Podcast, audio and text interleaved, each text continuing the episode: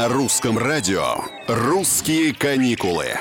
Всем привет! Это Петр Кузнецов. Грядет еще один пик перелетного сезона. На новогодние праздники многие хотят перенестись из родного города в не такие родные места, но места, где сейчас гораздо теплее, или просто сменить обстановку. Одна из худших неприятностей, которые могут приключиться в самом начале поездки Сильная задержка или перенос рейса. Опытный пилот рассказал, как этого избежать. Во-первых, запомним раз и навсегда, чартеры задерживают гораздо чаще, просто потому что штрафные санкции, применяемые к авиахабу за задержку регулярного рейса, гораздо болезненней. «Русские каникулы».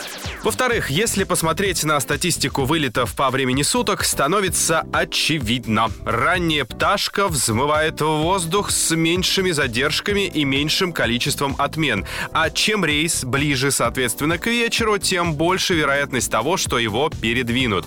Объяснение вполне очевидно. Во всех нагруженных авиаузлах лайнеры вылетают по заранее четко расписанной плотной очереди. Любая заминка во время одного из них, и начинается эффект волны, сдвигающий все последующие вылеты. Так что лучше немного позевать в такси или экспрессе, чем сидеть на чемоданах в набитом зале ожидания, поминутно разыскивая еще и свой рейс на табло. Планируйте, путешествуйте, отдыхайте, а мы вам поможем. Оставайтесь с нами. «Русское радио».